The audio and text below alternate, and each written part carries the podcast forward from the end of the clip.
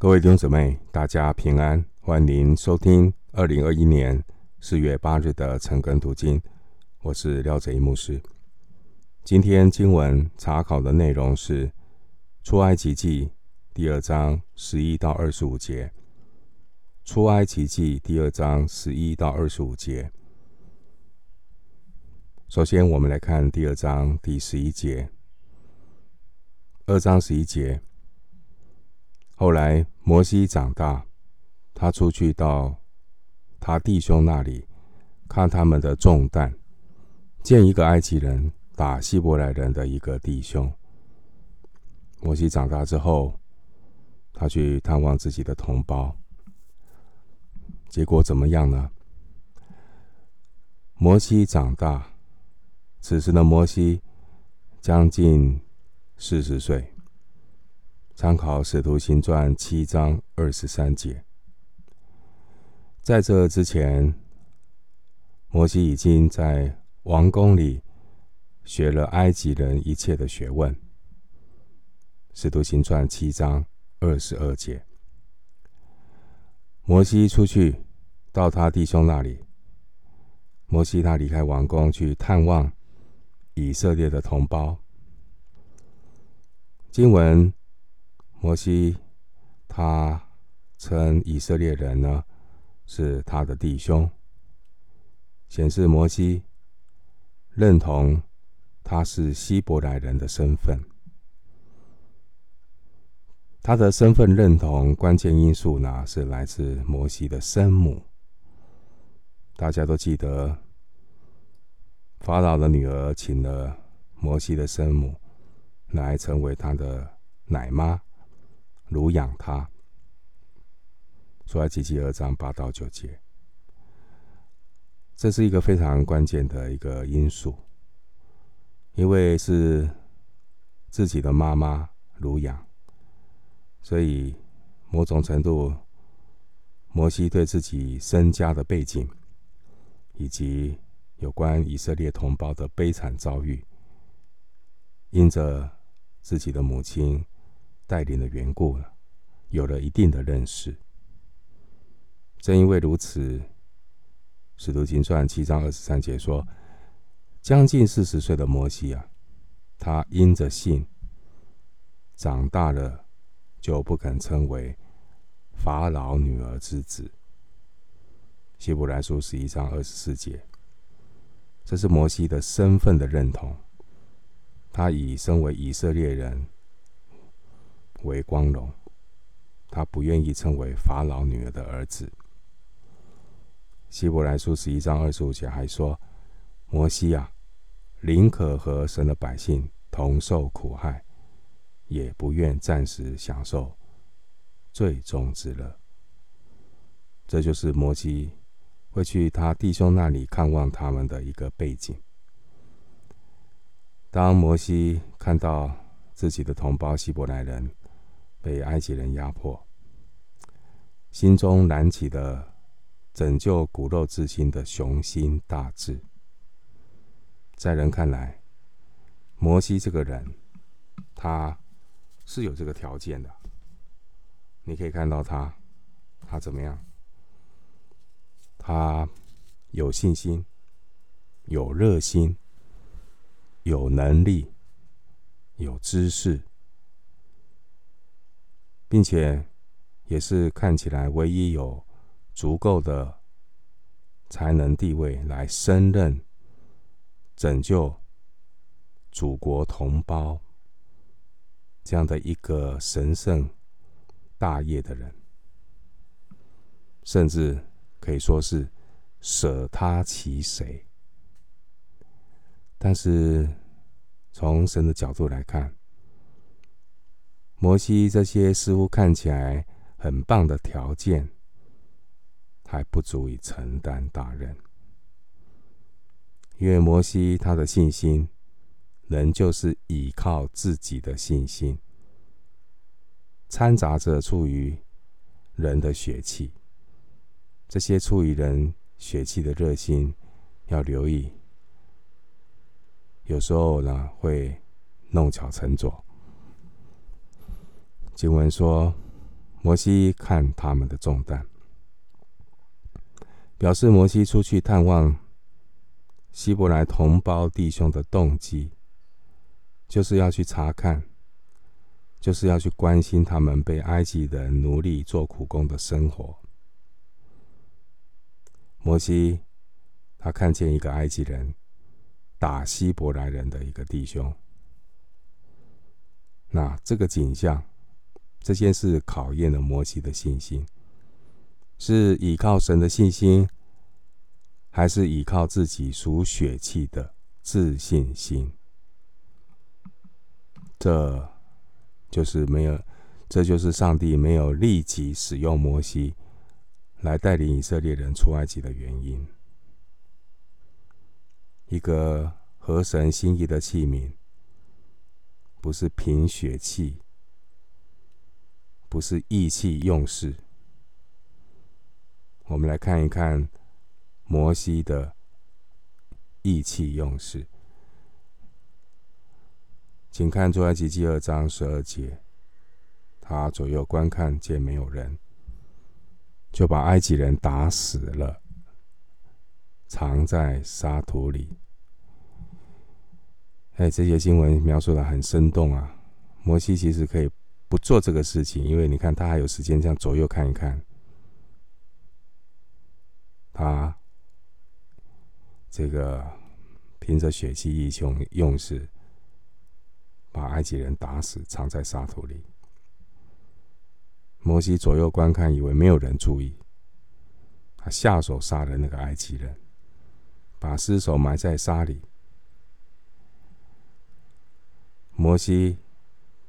他能够徒手杀一个埃及人，这表示什么？哎，表示他练过，表示摩西的身体锻炼的相当孔武有力啊，徒手就可以杀一个人。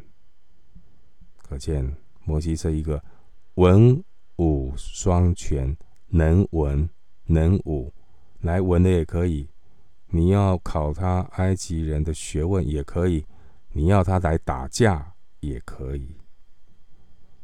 他不仅可以打架，还可以徒手杀人。你看看这个摩西，不得了啊！四十岁的摩西，充分的展现个人的能力。这个阶段的摩西，自负，充满信心。或许他的人生格言就是：“在我凡事都能。” Everything is under my control。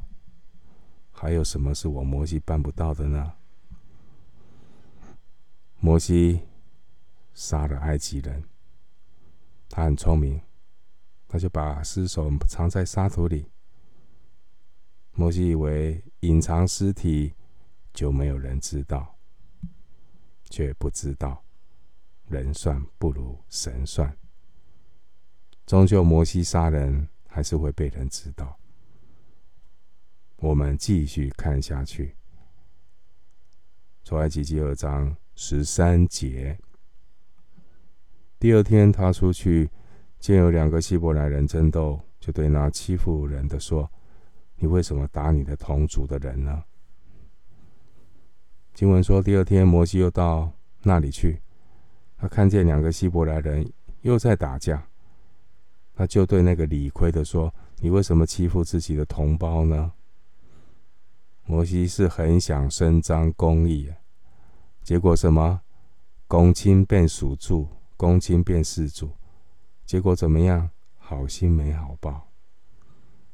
即便如此，弟兄姐妹，记得，神叫万事互相效力，万事包括好事，万事也包括在人的眼光看来不好的事。神叫万事互相效力，神也叫好心没好报的事互相效力，因为神对摩西另有心意。的确是神的意念高过人的意念。继续来看出埃及记二章十四节，那人说：“谁立你做我们的首领和审判官呢？”难道你要杀我，像杀那埃及人吗？”摩西便惧怕，说：“这事必是被人知道了。”摩西他有他的如意算盘。摩西的如意算盘就是以暴制暴，来对付这个埃及人，因为这个埃及人欺负我的同胞，孰可忍，孰不可忍？欺负我的人，我就不可以。你看，你看看这个摩西，摩西也有他的如意算盘，用暴力对付埃及人。用道理学问来说服希伯来人。你看他讲的道理，两个希伯来人在那边争斗，他对那个理亏的说：“哎，亲家卖给搞啊！你为什么要打你同族的人呢？”他试图呢以理服人啊，本是同根生，打架何太急啊！另外。他也是希望借这个机会来团结希伯来人，这是政治的手段。团结是力量，团结力量大，这样我们才能够对付埃及。你看看，这是摩西的如意算盘呢、新约使徒行传七章二十五节有解读摩西的这段经历。新约使徒行传七章二十五节解读摩西这段经历怎么说呢？七章二十五节使徒行传说，摩西以为弟兄必明白神是借着他的手搭救他们，他们却不明白。他们明白吗？他们不明白。对于这位有能力。有地位的埃及王子摩西为自己的乡亲所做的事情，希伯来人不但不领情，没有感谢摩西为他们出头出气，反而怪罪摩西。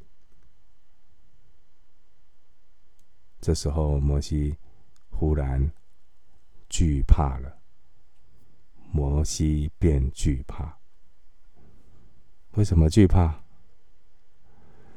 摩西忽然发现，你知道，有什么时候人会惧怕？就是当事情无法掌控的时候，当你无法掌握事情的时候，当你前途未卜的时候，人是会惧怕的。当事情不如想象，在你的控制之下的时候，失控了，人是会惧怕的。这位摩西啊，意气风发的摩西，在属地的事上，他非常的自以为是，他非常的有把握。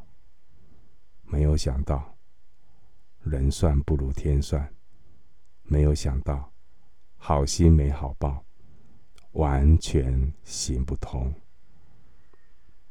而上帝也借着这个。好心没好报的失败，让摩西对自己的把握失去了信心。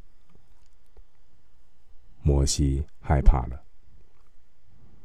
摩西体会到，人真的是有限的，人并不是无所不能。四十岁的摩西，他热心有余。但摩西的信心不足，摩西的信心不够成熟。信心是需要经过试验的，因为所谓的信心常常掺杂了很多杂质。信徒口中的信心，很多时候那个对象是自己，那个叫做自信心，而不是圣经所说的。出于神的信心。继续来看，是出埃及记二章，我们来看第十五节。十五节一直到二十五节，内容是记载摩西因为害怕，逃到米甸的旷野。请看二章十五节。法老听见这事，就想杀摩西，但摩西躲避法老，逃往米甸地居住。法老呢，因为摩西打死埃及人，为了这件事，法老想要杀摩西。这表明法老王一直对摩西存着戒心。这不过是一个引爆点。法老对摩西做的这个事情，他的确是有所顾忌的。法老的顾忌一点都没错，他担心摩西可能会叛变，可能会发动革命。加上摩西他在王宫里学了埃及人一切的学问。使徒行传七章二十二节，那你觉得法老会怎么看待这个摩西啊？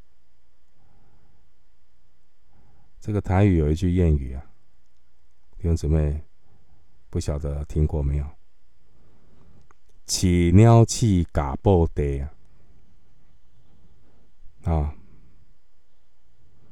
你放一个摩西在自己王宫里，那真的是。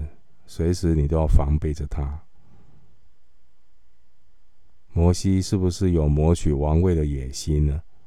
谁都不知道。或许摩西并没有这样的想法，摩西只是单纯的想用属地的方法来解决问题。摩西想要凭借着他的聪明才能。来替上帝办事。正因为如此，其实上帝没有急战一时。工人比工作重要，没有工人就没有工作，所以上帝必须要来预备摩西这个人，他才能够承担得起。拯救以色列人出埃及的这样的一个重大的责任，上帝要让摩西开始学功课，让他踢到铁板，遭到这样的一个挫折。实际上，这是上帝的智慧。神的心意是要预备摩西成为合用的器皿。记住啊，上帝做事的原则是先有工人，才有工作，并且做人比做事还重要，优先顺序是人优于事。上帝他做工的原则，我们来看罗马书十一章三十六节，有说到：万有都是本于他，倚靠他，归于他。第一，万有都是本于神，这包括我们服侍神的感动，是本于神。神动善工，他亲自成全这工。任何一件由人发动的事，由人发动的事，无论是出于人的爱心、热心，或是雄心壮志，人呢、人的那个一时的热心火热，很多时候会因着环境的难处打退堂鼓、惧怕。出于人的，常常服侍，越服侍越不甘甜，越服侍越没有安息，也很难有喜乐。这是出于人的，出于人的，出于人的感动，出于人的手做成了。也只是荣耀人，并不是荣耀神。因此，如果不是出于神的感动，人血气依靠肉体所发动的事工，很容易虎头蛇尾。但即便如此，神也能叫万事互相效力，就透过这样的一个过程，让人对自己放下。不是依靠势力，不是依靠才能，不是依靠摩西的拳头，乃是依靠神的灵方能成事。服侍神的动机，必须来自神的感动，以及人的顺服，并且服侍神的方法，必须依靠他。万有都是本于他，那个。感动出于神，并且要怎么样依靠他？怎么服侍？那个 know how 怎么做？神会赐智慧，赐谋略。任何一种从肉体中出来的方法，你看摩西，他用人的拳头解决事情，结果弄巧成拙。人如果是靠拳头、靠道理、靠政治的手段。这些都是神看不上的，结果也必然是徒劳无功。最后，必须提到服侍神的目的，必须是归于他。罗马书十一章三十六节，万有都是本于他，依靠他，归于他，一切的荣耀归给神。以色列人出埃及这件事情。如果单从人的想法来看，只要埃埃及人不要欺负以色列人，体贴肉体的想法是，其实留在埃及也不错啦。你看埃及有有鱼可以吃，有蒜头，有葱蒜，多好！只要不要欺负我们，其实留在埃及安居乐业也很好啊。那这是属肉体的想法。如果这么好，那我干嘛出埃及？但是神的心意就是要带领自己的百姓离开埃及，目的是选民要归神，做祭司的国度，为圣洁的国民。出埃及记十九章六节，神的心意是要透过选民向万民做见证，所以他必须要兴起一个人带领以色列人出埃及。所以他在做神做预备的工作。第一个，他预备摩西这个人。摩西他经历被法老王追杀这样的震撼教育。摩西逃到米甸地，米甸地在埃及东方的旷野。摩西从埃及逃到米逃到米甸，被迫放弃过去四十年的风光岁月。摩西要重新学做人。神使用摩西的那个时间点，并不是在摩西自以为是、自以为很行的时候来用他，反而摩西自以为很行、拳头很厉害的时候，四十岁的这样的一个精华岁月的时候，神没有用他。神使用摩西的时间点，是在摩西自以为很行的时候来拆毁他。神让摩西。在埃及人，在他所学的这埃及人的学问上，都派不上用场的旷野里，对摩西进行属灵预备的再教育。接下来的经文就提到摩西在米甸的经历，请看二章十六节。二章十六节，一日，他在井旁坐下。米甸的祭司有七个女儿，他们来打水，打满了槽，要饮父亲的群羊。埃及王子摩西逃到米甸，有一天，摩西呢坐在井边，米甸祭司叶特罗的七个女儿出来打水，装满水槽，要给父亲的羊喝。这边谈到米甸人，米甸人也是亚伯拉罕的后代。创世记二十五章第二节，所以这位米甸的祭司，他是一位侍奉独一真神的人。他是一个侍奉独一真神的人。米甸的祭司叶特罗有七个女儿出来打水，打水的过程就是把水打好，装满水槽，然后呢给羊喝水。在中东地区，一般是男人牧羊，女人打水。让羊饮水。继续看二章十七节，发生了什么事？就在这个时候，有牧羊的人来把他们赶走。了，摩西却起来帮助他们，又引了他们的群羊。经文提到有一些牧羊。人来，把这些女子赶走。哎，摩西啊，来个英雄救美，起来保护他们，帮助他们打水给羊。喝。这一群牧羊。人很坏啊！等那些女子啊，好不容易把水打好，好不容易呢，把水槽盛满水，准备要给羊喝水的时候，哎，这群很坏的牧羊人，实在欺人太甚，把辛苦打水的女子赶走，然后坐享其成。就在这个时候，英雄出现，摩西起来帮助他们。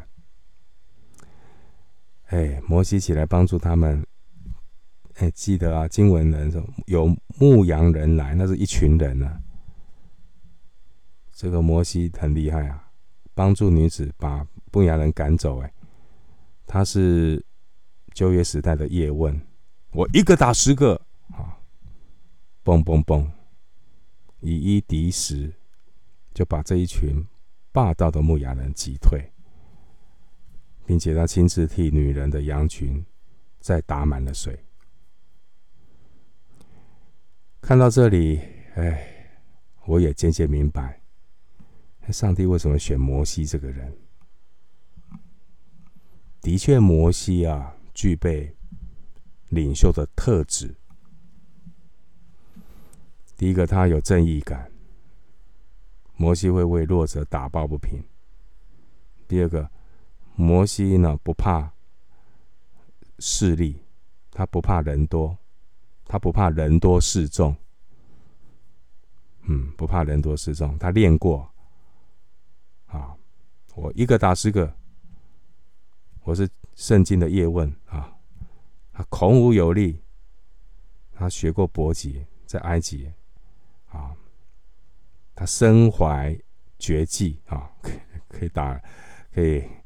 可以用拳头解决问题，而且摩西帮助人是助人到底，把牧羊人打打打败之后啊，打退之后，他还帮忙啊把水打好啊。但是这样的摩西，上帝还不能用，摩西还是需要学习信心的功课，仆役待拙，摩西还需要生命的磨练。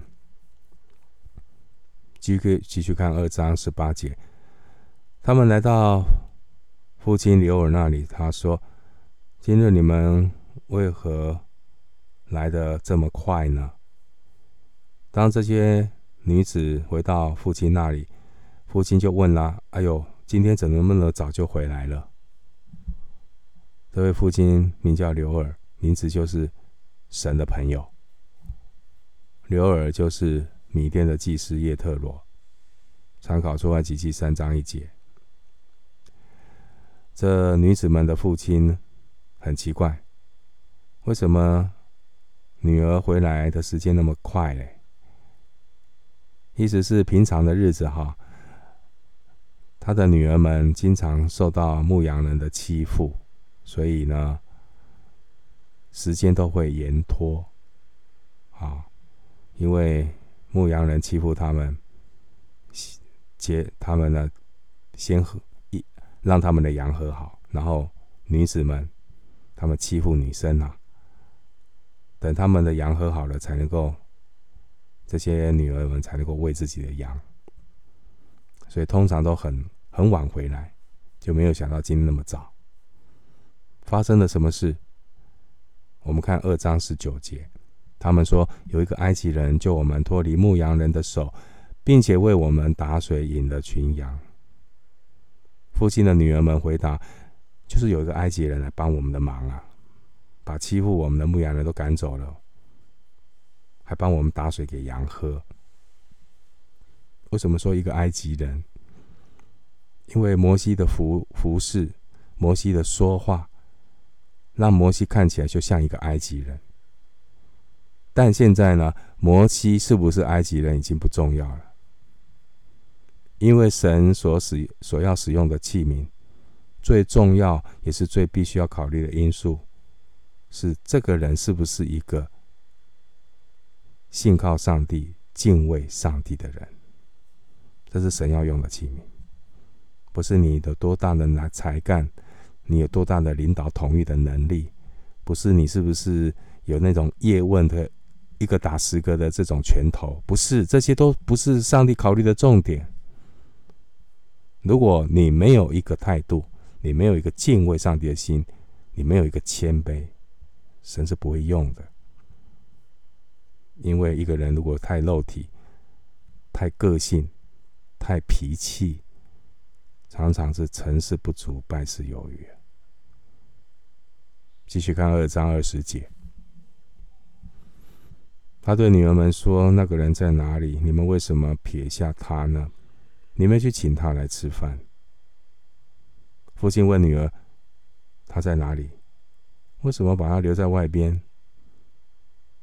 这女儿的父亲认为啊，人家都帮你们的忙，你没有请他来吃饭，表达谢意，这是失敬失礼的事，所以要求女儿们去请摩西一起来吃饭用餐，表达感谢。继续看二章二十一节，摩西甘心和那人同住，那人把他的女儿西波拉。给摩西为妻。哦，整个事件发展看起来非常的顺其自然了。哎，有了这么一个女婿，可以一个打十个的女婿，不错。嗯，对家家庭有很大的帮助。当然，这样看下去，你看摩西后来就同意住在米甸地，在那里，叶特罗他的岳父。把女儿许配给摩西，而摩西终于在四十岁以后，在米甸找到了自己的家。经文说，摩西甘心和那个人，那个人就是刘尔，就是叶特罗同住。他不再留恋以前，忘记过去在埃及的种种，重新开始，重新做人。继续看二章二十二节，希波拉生了一个儿子，摩西给他起名叫格顺，意思说，因我在外邦做了寄居的。希波拉，他的摩西的妻子，帮他生了一个儿子，起名格顺。格顺的意思就是在那里做的客旅。摩西给这个儿子取名，取的这个名字。也表达了摩西的心境。格顺的名字的意思就是在那里做的客旅，在那里做客旅，那那里是哪里？弟兄姊妹猜猜看，格顺的意思就我在那里啊，原文的意思是我在那里做客旅，那里是哪里？那里就其实就是摩西第一个四十年成长的地方，那里就是埃及的王宫。这是摩西给儿子取名字的心境。当时候的米店是这里，埃及是那里。埃及对他而言，那是寄居、寄寄居客旅的地方，而这里的米店才是他的家。摩西把儿子起名叫革顺，他也是向妻子、向岳父表明。过去的摩西过去了，不要再提过去。啊，往事不堪回首，什么王公王子身份地位，他都放下了。埃及人一切的学问，一切的小问，对摩西而言已经是过往云烟，他不再留恋。弟兄姊妹，除非一个人啊看清楚自己人生的真相，他才能够大彻大悟啊。人生的真相就是寄居的人生，你有没有这样的认知？除非你看清楚，地上的日子是寄居的，是客旅的，人才不会被今生短暂会朽坏的名利地位所诱惑，他才懂得为永生的荣耀努力奋斗，他才懂得积攒不朽坏的财宝在天上。摩西呢，在米甸旷野的四十年里，过着平淡的牧羊人生活。直到有一天，神的时候到了，摩西将要在另外一个旷野牧养上帝托付给他的选民。那是一个极不容易的责任。那个时候，摩西才真正明白，原来摩西人生的第二个四十年是为了第三个四十年做准备。在米甸旷野的四十年，原来是上帝精心的安排。摩西在米甸地接受训练，一直到八十岁，摩西被上帝塑造，要成为神手中合用的器皿。摩西人生八十才开始，请看二章二十三节。二章二十三节，过了多年，埃及王死了。以色列人因做苦工，就叹息哀求，他们的哀声达于神。过了多年，大约过了四十年，《使徒行传》七章三十节。过了四十年，摩西已经将近八十岁。经文说，以色列人因为做苦工，就叹息哀求。以色列人。原先有一个梦，希望新的法老王能够怜悯他们，使他们的重担可以轻一点。没有想到，没有想到，新的法老王反倒是变本加厉，更严重的苦待以色列人。以色列人因为做苦工实在太苦，他们就叹息哀求。以色列人的哀声上达于神。那我们看到上帝怎如何的回应他们的叹息。哀求，请看二章四十二十四节、二十五节。二章二十四节、二十五节，神听见他们的哀声，就纪念他与亚伯拉罕、以撒、雅各所立的约。神看顾以色列人，也知道他们的苦情。上帝没有推却选民的祷告。经文告诉我们，神听见，听见他们的哀求。神纪念他所立的约，神也看顾以色列人，因为他知道他们的苦情。神确实是听见纪念，神的确也看顾，也知道。神一方面在旷野预备摩西这个人，成为执行救赎计划的器皿；另外一方面，神也在埃及预备一个环境。要把神的百姓带到一个叹息哀求的地步，目的是要让以色列人对埃及死心呐、不要再对埃及有任何的幻想，因为埃及不是应许之地。神要对付这些选民，帮助他们下定决心，愿意离开埃及。弟兄姐妹，并不是因为以色列人叹息哀求引发了神的工作。这一切都在上帝的带领跟计划当中。神所要做的，完全是他的自己的决定，完全是他的恩典，完全是根据他自己救赎的计划。一切都是出于神。神等着听他们的哀声。以赛亚书三十章十八节说：“耶和华必然等候，要施恩给你们。”以赛亚书六十五章二十四节也说：“他们尚未求告，我就应允；正说话的时候，我就垂听。”弟兄姐妹，我们不要对自己有太强的啊依依赖啊！人真的是不可靠，包括自己。人的信心也是残缺的，人呢是软弱的，人也是健忘的。什么是健忘的？人的健忘就是很容易见利忘义、忘恩负义。人真的不可靠，碰到的事情才会叹息哀求。然而那个叹息哀求，也不是不诚心的。一旦环境变好了，马上就怎么样？见利忘义、忘恩负义。人是很容易改变主意的，人是很容易走回头路的。读圣经的结论就是这一点。人是这么的不可靠。因此，人在上帝救赎的过程中一点功劳都没有。人可以得救，完全是神的恩典在那里做工，而人唯一能够做的，就是信靠顺服，与神同工，经历神的作为。最后，牧师以诗篇六十六篇十六到二十节做结束，结束今天的读经。请翻到诗篇六十六篇十六到二十节。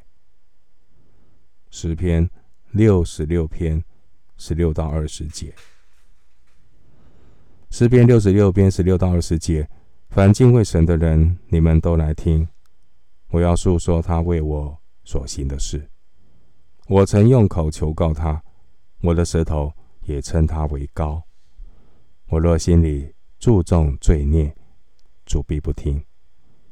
但神实在听见了。他侧耳听了我祷告的声音。神是应当称颂的，他并没有推却我的祷告，也没有叫他的慈爱离开我。我们今天的查经就进行到这里，愿主的恩惠平安与你同在。